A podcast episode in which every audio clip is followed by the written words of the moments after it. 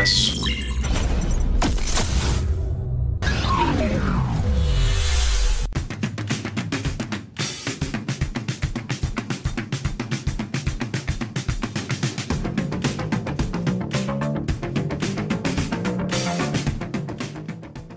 Saudações, robôs mutantes e alienígenas. Há 60 anos, quatro civis alcançaram o espaço tal qual as grandes empresas estão fazendo em 2021. Mas, diferente de voos impulsionados por empresas como a Amazon e Virgin, o voo espacial de Reed, Sue, Ben e Johnny é que impulsionou todo o Império Marvel. Mesmo estando com pouco destaque atualmente, a primeira família estará em destaque em breve no MCU, apresentando para um grande público alguns momentos clássicos que queremos discutir aqui nesse especial em quatro partes. O Omniverso, agora em agosto, será completamente especial em homenagem aos 60 anos do Quarteto Fantástico. Faremos quatro programas com quatro fases memoráveis dos quatro heróis da ciência, sempre saindo, logicamente, às quartas-feiras desse mês de agosto. Então você não perde por esperar esse Omniverso mais do que especial. E participando dessa iniciativa fantástica, temos o sobrinho favorito da tia Petúnia, Jamerson Tiossi. Ô, oh, xalabau! Ô, oh, xalabau! E o cabeça de fósforo, Reginaldo Homem. Opa, e aí? Tem também a participação da Mulher Invisível, né? Que vocês não podem nem ouvir, nem ver, porque ela não quer falar, né? Lógico. Bom, então, começando o começo, nessa primeira fase, Stanley e Jack Kirby, né? o começo de tudo. Aí, para não pegar tudo, né, porque foram 102 edições em 10 anos, escolhemos três edições específicas, bem significativas, que é as edições 48, 49 e 50 da mensal do Quarteto Fantástico, que já saiu aqui, né, além de sair no formatinho, na, na Abril, muito tempo atrás, mas muito tempo atrás mesmo. Inclusive a capa é o Conan, né? Terminei essa moral, Quarteto Fantástico.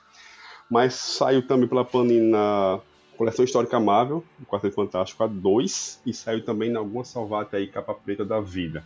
Bom, então vamos começar do começo. Criação e conceito, né?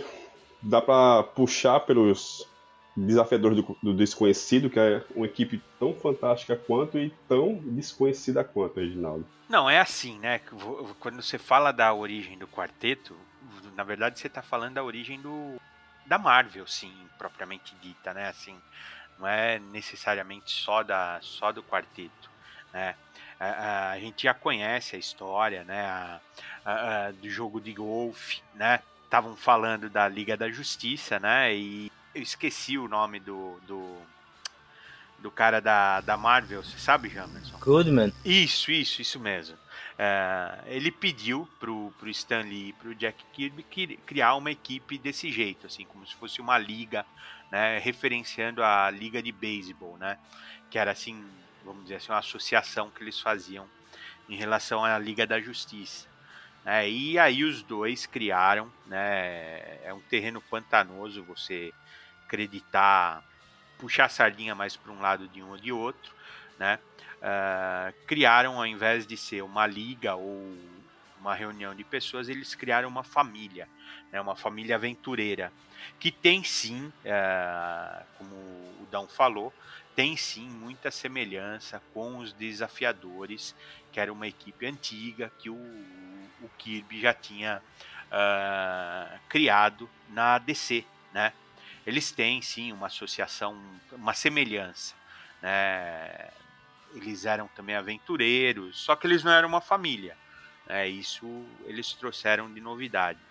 E eu acho que assim uh, quando você lê em retrospecto aí, principalmente esse start aí do, do, do Kirby do, do Stan Lee, uh, você tem que olhar com os olhos da época e entender o ineditismo da coisa, né? A, a quantidade uh, de alterações que eles estavam fazendo num, num quadrinho de herói, né? Uh, a começar pela, pelo drama familiar, né? O drama pessoal mesmo dos personagens. Logo de cara eles nem usavam uniforme. Se você olhar a capa da primeira edição, eles estão sem uniforme, né? Acho que eles vão vestir uniforme lá pela segunda ou terceira edição. Se eu não me engano é a terceira, né? E de repente assim a coisa desencantou né, de uma forma, né, que foi criando tantos elementos interessantes como o, o, o Namor como anti-herói, o Doutor Destino, uh, depois teve o Vigia, uh, toda aquela série de criação, sendo que, assim, minha opinião é que essa edição 48, 49, 50, esse arco aí, né, que até não era uma coisa normal ter arcos de histórias, para mim esse é o ponto alto uh, da série, né, e da, da era que o, o Kirby, o Byrne e o, o Stan Lee trabalharam junto, né. E nesse começo você já pega que é tudo disfuncional, né, tudo revolucionário o que estava sendo feito na época, né, sobretudo na DC em termos de herói, e o que viria a ser feito na Marvel também, né. Isso não se repete na, na Marvel que tem aqui, né. Tirando essa questão mais, mais humana, né, esses conflitos deles todos, eles estão sempre brigando entre si, né, com sua família mesmo, tem, tem seus próprios conflitos, mas de resto, né, assim, tem muita, muita coisa aí nessa passagem, nessas 102 edições, que não se repite na própria Marvel, né? Que, que ficou né, muito, no, muito guardado no quarteto. E aí, Jamerson, o, como falei, né? Vai do Fantástico, da Fantástico Four 1 até Fantástico Four 102, né? Ou seja, entre 61 e 70, né? 1961 e 1970, né? São, e mais alguns anuais. O que é que você destacaria aí nessas 102 edições, Jamerson? Eu, eu destaco a estratégia é, geral de pegar uma Centros, porque é, Fantastic Four é essencialmente uma série de monstros, e aí ir moldando ao gosto do leitor e transformando em uma é, revista de heróis com continuidade.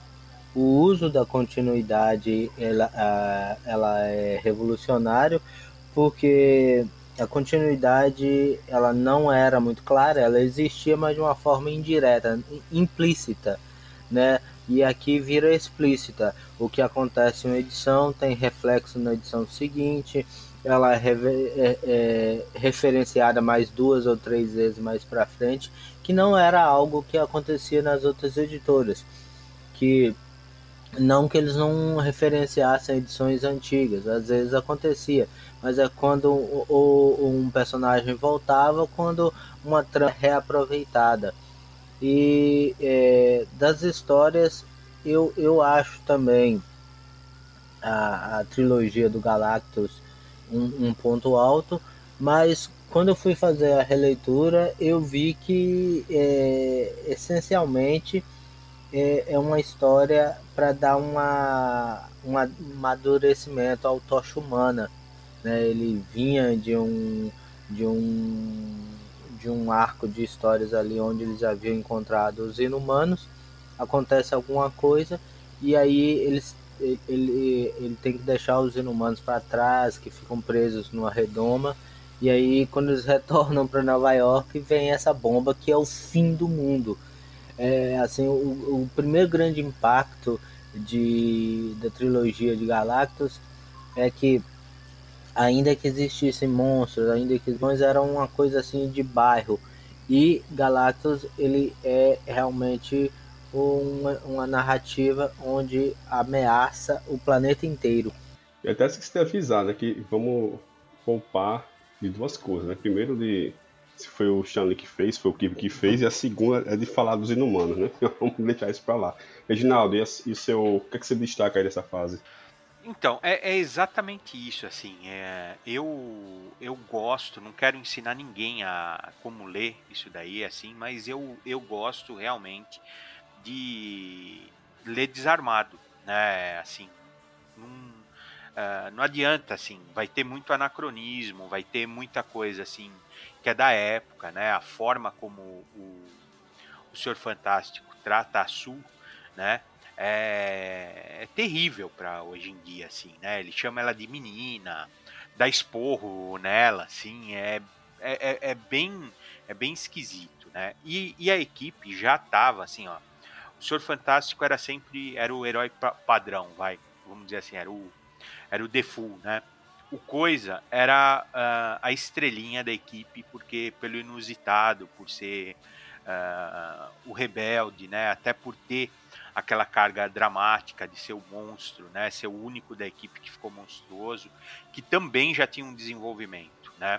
A, a mulher invisível, que ainda aí era a garota invisível, né? Uh, realmente ela não ia ter esse, esse desenvolvimento. Ela, ela se tornou uh, nessas histórias que a gente leu aí, ela tinha recentemente casado com, o Senhor Fantástico e ela era simplesmente a esposa. Então, de fato, sobra para o Tocha, né, para o Tocha Humana, ter esse desenvolvimento. Né? E é o que ele tem de fato. assim ele é, é, é a, a, saga dos Inumanos tem, tem praticamente a relação dele com a Cristales, com a Cristales né? Uh, sendo fio condutor, né? Uh, o ponto dramático é que ele se separa dela, né? Também é super interessante você ler, ler uma, uma, história desse peso, né? Que é a, que é a saga de Galactus. Ela, ela, ela começa na 48, sendo que a 48 está fechando os Inumanos, né? Então ela tem praticamente uma introdução do Galactus, né? Do, do surfista na 48 a 49, vamos dizer, é o miolo, né? Uh, e a 50 tem um clímax que logo depois, logo em seguida, não é que a revista acaba uh, com o final da saga, tem uma continuidade uh, que era normal isso na, nas revistas do quarteto, né? Eles não, não era uma, uma, um arco linear que você consegue ver o começo, meio e fim, né? Então tem essas coisas assim que são diferentes, são interessantes de ver. Mas eu acho isso assim riquíssimo, cara, riquíssimo. Cada edição que você lê é, do quarteto do Stanley do, do Kirby, você vê a, a, a magia sendo feita, cara. Porque assim, uh, foi o que eu falei. Eu, eu li, por exemplo, para complementar, a, a história do Vigia. Acho que é Quarteto Fantástico 13, né? Que é o surgimento do Vigia. E tá tudo lá. A área azul da lua, uh, aquela a, base do Vigia, que ela é toda surreal, que você vê, por exemplo, na saga da Fênix Negra, uh, acho que é um, é um soldado Kree, né? Sendo transportado de um ponto. Não, é o Wolverine, que ele aparece primeiro no passado, depois aparece aquela cabeçona do, do Vigia. Você vê isso daí lá na, lá na história dos anos 60, idêntico, idêntico. Né? Então é assim, é grandioso o que esses caras criaram, né? E uma coisa que por si só é grandiosa, ela ainda tem um ponto alto nessas três edições aí, porque eu costumo comentar com vocês que isso daí eu imagino a molecada na época lendo essas histórias, assim, vendo. Uh, tem todo um aspecto de, uh, de um deus chegando na Terra e do surfista sendo o anjo caído, rebelde, né, se rebelando contra a divindade. Eu acho isso fabuloso, cara. Eu acho assim fantástico, assim. Eu sou eu sou fascinado por essa saga, cara. Assim, eu toda vez que eu leio eu fico cada vez mais encantado e acho realmente dos quadrinhos esse uma das melhores histórias para você entender o que é esse universo de heróis e da onde, onde foi o ponto de partida, né? E a capacidade desses caras criarem uma coisa tão tão fora da assim da caixinha, assim tão fora da curva, uh, bem nesse começo. Não vou nem acrescentar nada, porque eu acho que é por aí mesmo. Só um talvez um pequeno detalhe que, por exemplo, essas três edições, né, aquela coisa, né, é da época, anos 60, aquela maçaroca de texto do, do Stan Lee, né? Aquela coisa do recordatório meio que tá indicando que já tem no quadro e tal. Mas assim, essas três edições, cara, eu li em tapa. Você lê muito rápido, porque além dessa estrutura que ele já falou, né? De emendar uma coisa na outra, né? E a história não acaba nunca.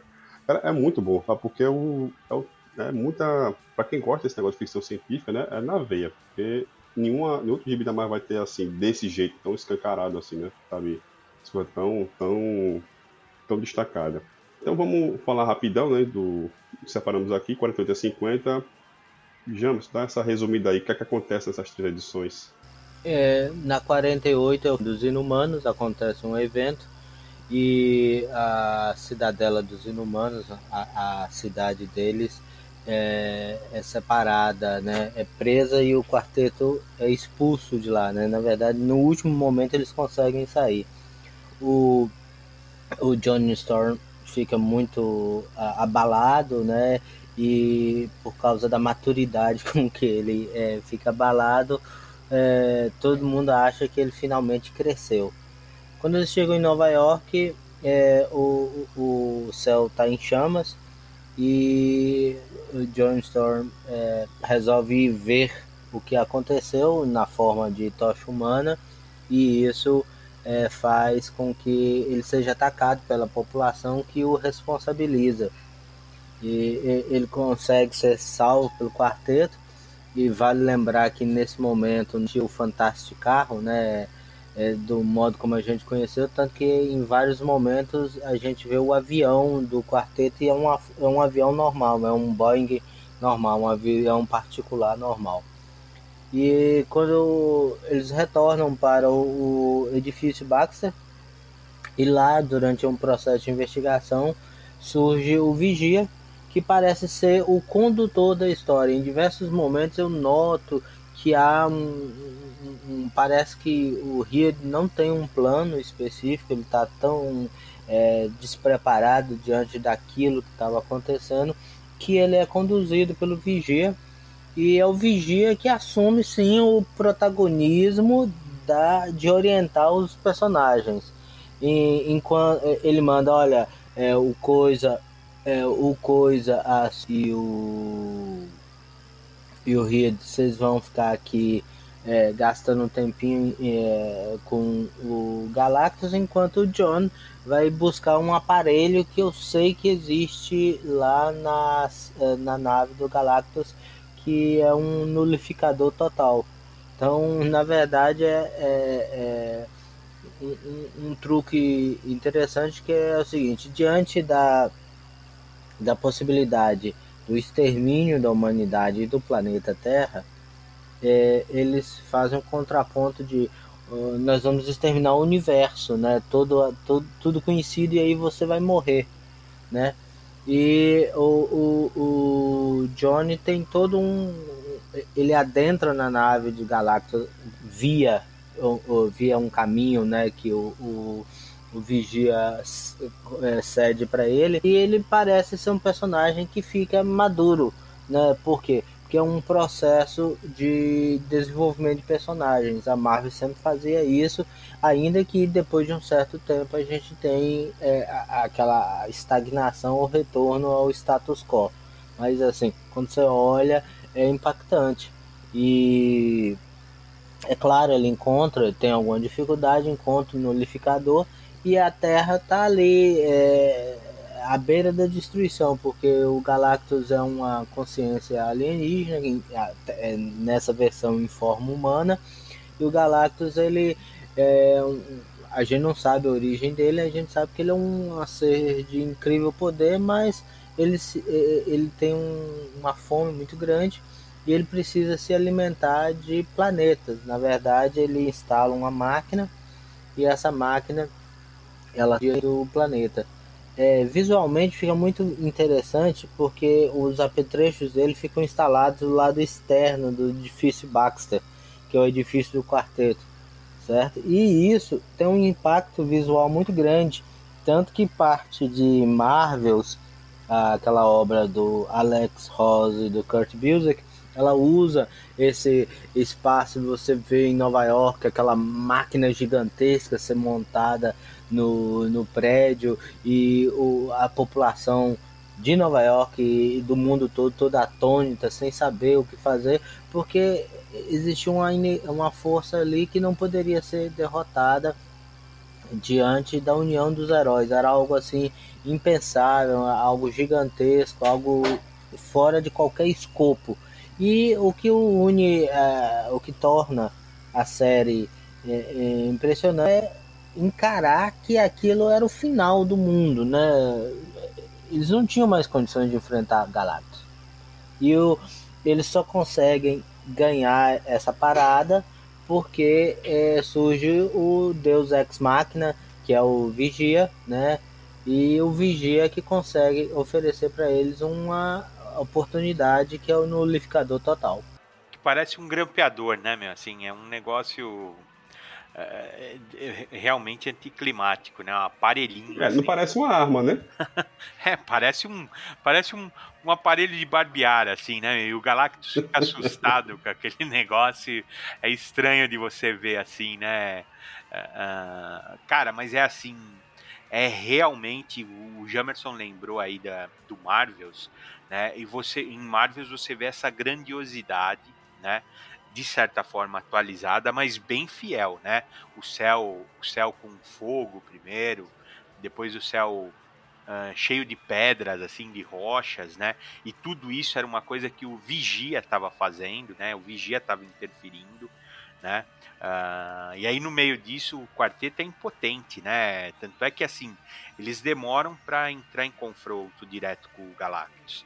Né? Primeiro é o surfista, que é uma peça chave dessa história, né? É uma peça importantíssima, né? Que inclusive assim uh, uh, no meio dessa briga aí de créditos, quem criou o quê?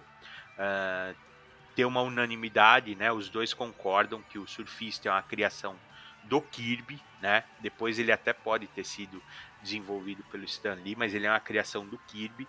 E a forma como ele é inserido na história, porque é assim, é, é importantíssimo a rebelião do surfista, né? Eu acho ela essencial para essa história, né? até para você caracterizar realmente o Galactus como um deus. Né?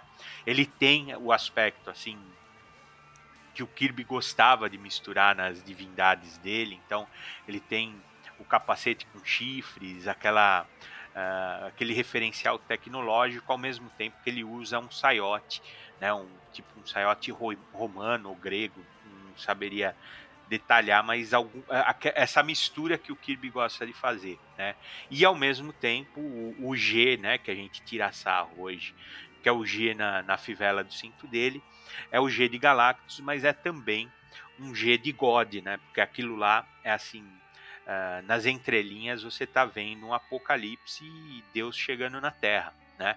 Uh, e o fato do surfista ser o, o, o, o rebelde, o contraponto, Uh, eu acho fabuloso, assim. Eu... E o, Aura, o Arauto também, Sim, né? sim, sim, sim. Porque Arauto é até uma coisa superficial, assim, muito muito insignificante. E o fato dele, né, a, da Alicia ainda converter ele, humanizar, trazer de volta a humanidade para ele, né? E você repara assim, hoje algumas pessoas até desenham um surfista uma sunga, assim, é com um tracinho delineando que ele tem, como se ele usasse um calção, assim, mas você vê é, na arte do Kirby que ele não usa nada, ele é um anjo, cara, ele é uma figura idealizada, né?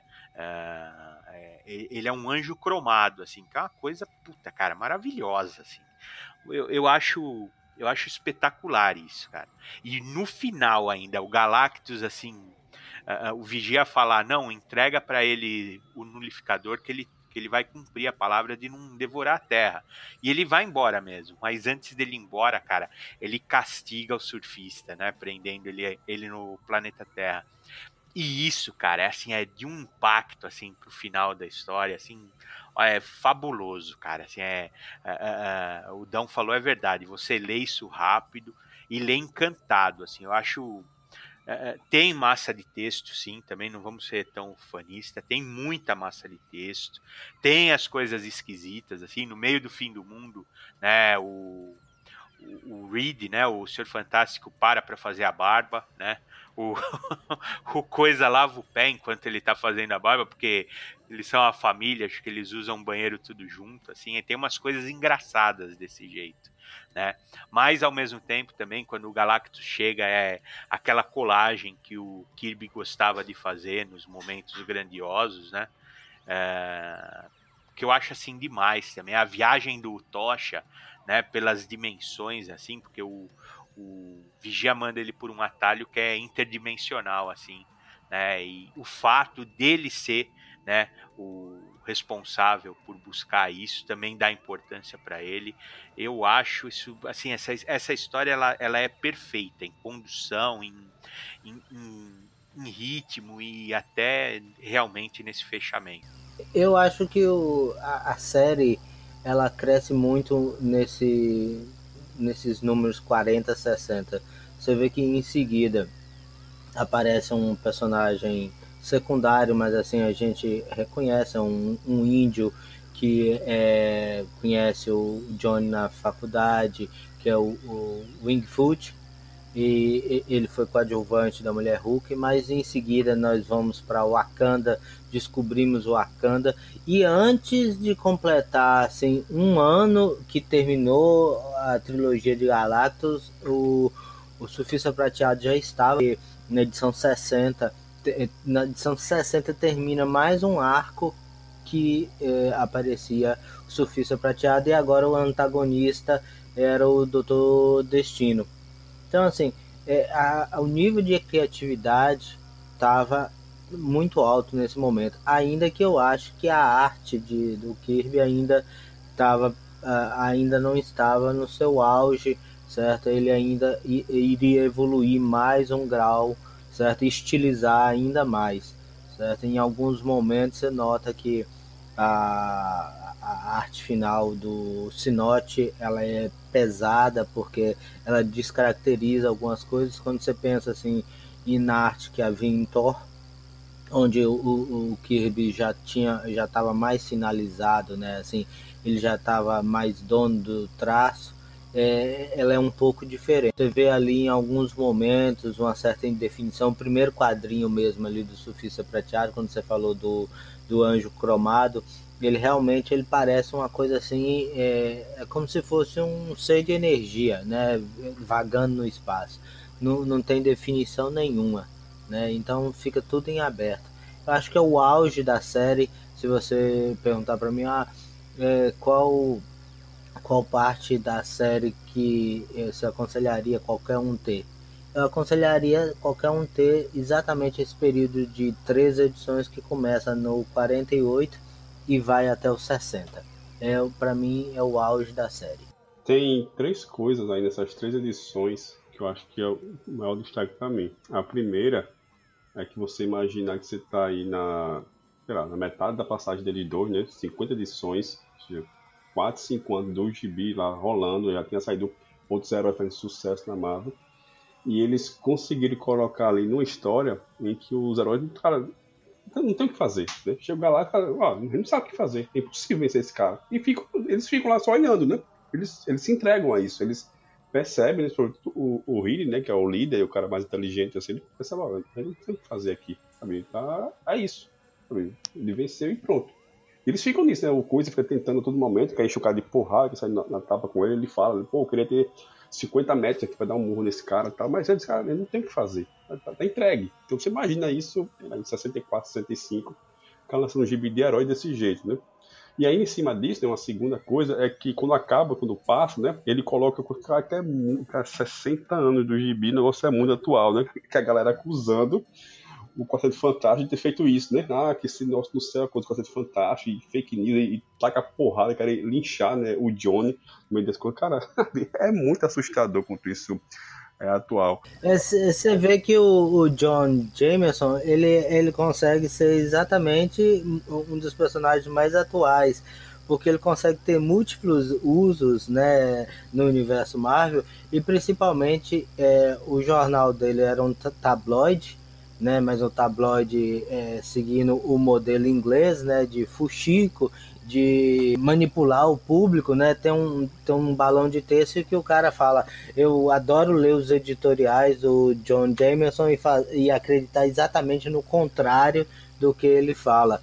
E, e isso é uma herança, né? A população até hoje ela não crê exatamente no, no jornalismo, né? E, e, e, principalmente em editorial, né? Porque editorial é diferente do fato, né? Que pode ser retratado. O editorial é a vara, né? Ele tira alguma coisa ali para apontar. E a terceira coisa que é aí é, disparado o meu preferido é o visual, sabe? Esse visual tanto do, desse monte de equipamento do Galactus, esse monte de, ah, onde está escondido o nulificador, né? tudo bem, o Renato falou, né? O nulificador total é meio broxante, se o cara chega lá com o grampeador, aqui Galactus, né? Galactus, meu Deus, meu Deus, né? Aí me grampear. Mas assim, o visual, onde ele está guardado, é sensacional. A própria montagem né, do equipamento do Galactus para destruir a Terra é sensacional.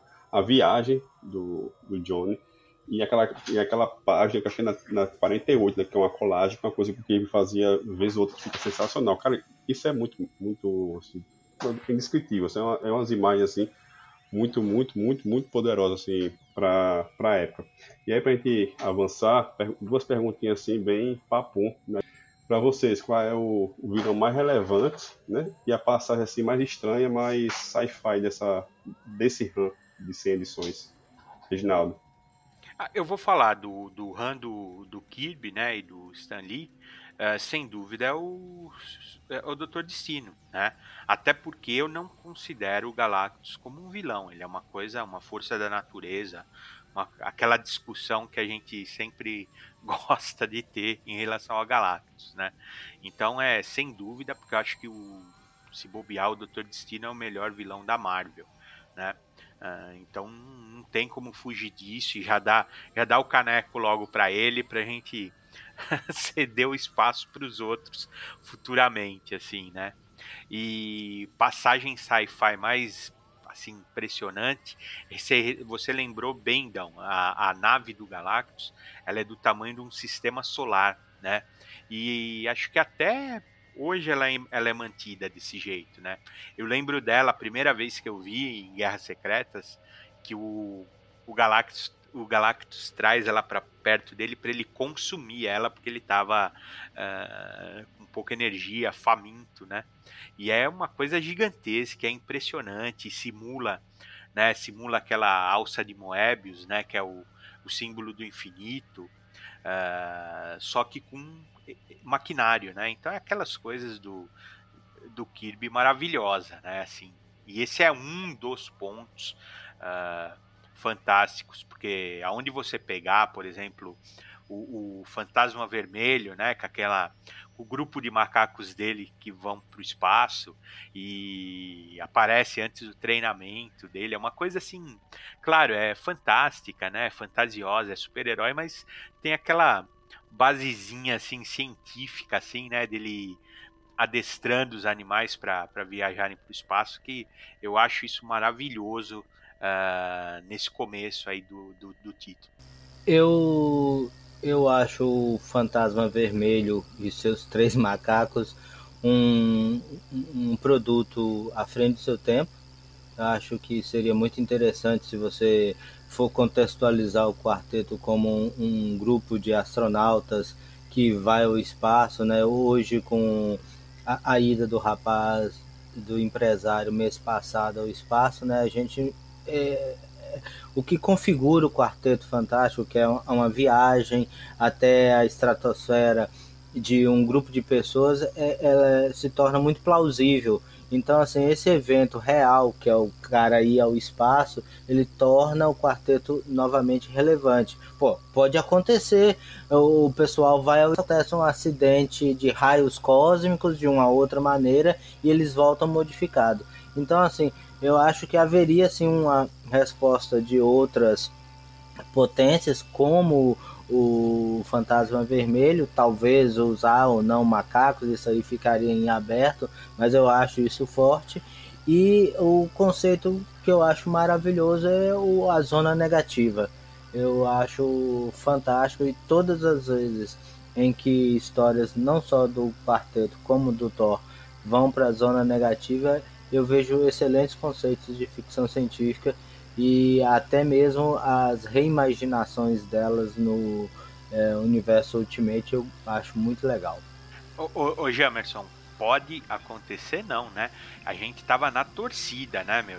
De ver aquela. Ah, sim, é, é, seria fantástico, ver, né? Ver aquela rolona subindo pro espaço, né, meu? Ui, Tudo que você ui. queria era que o negócio tomasse aí uma descarga de raios cósmicos cósmicos, né?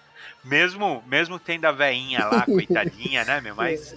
Salvava, salvava, salvava a velha e o resto podia cair. Né? É, porque você não tá torcendo, né, meu? Por mais que você patrocine, né, aquela estrovenga lá espacial, cara, você queria ver, sim, os caras voltar transformado, né? Assim, era a torcida, era essa.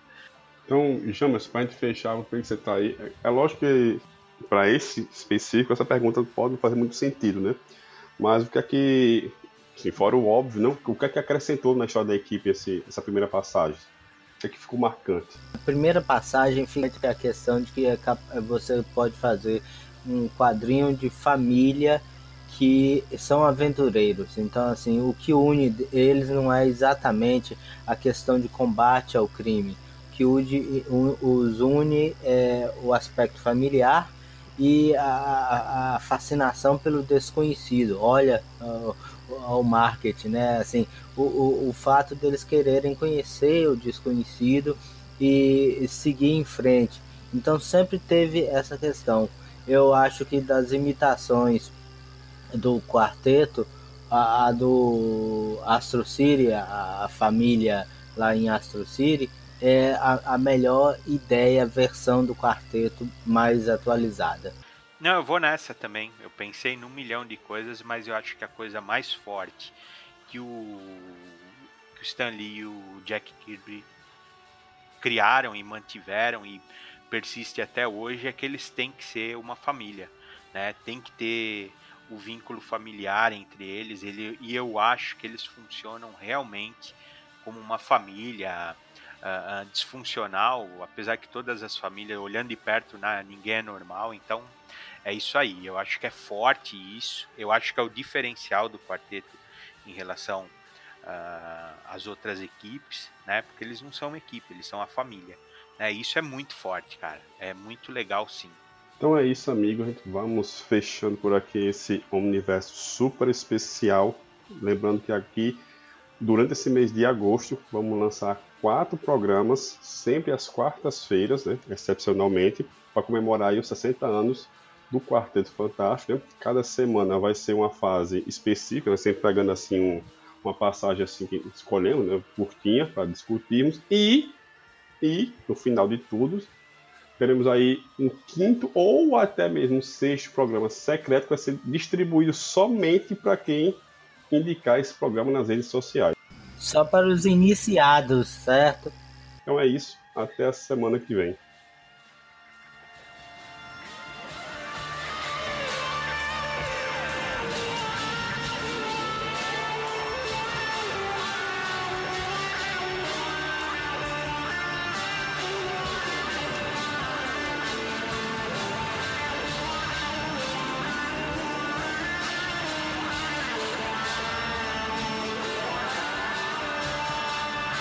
Foi o Omniverso, mais um podcast com o selo dos cabras de qualidade do arte final. Gostou do que ouviu aqui? Compartilhe e acesse o site. Tem muito mais conteúdo de qualidade esperando por você. Vai comprar seus gibis na Amazon. Compra acessando nossos links. Você vai ajudar a manter esse trabalho. www.artefinalhq.com.br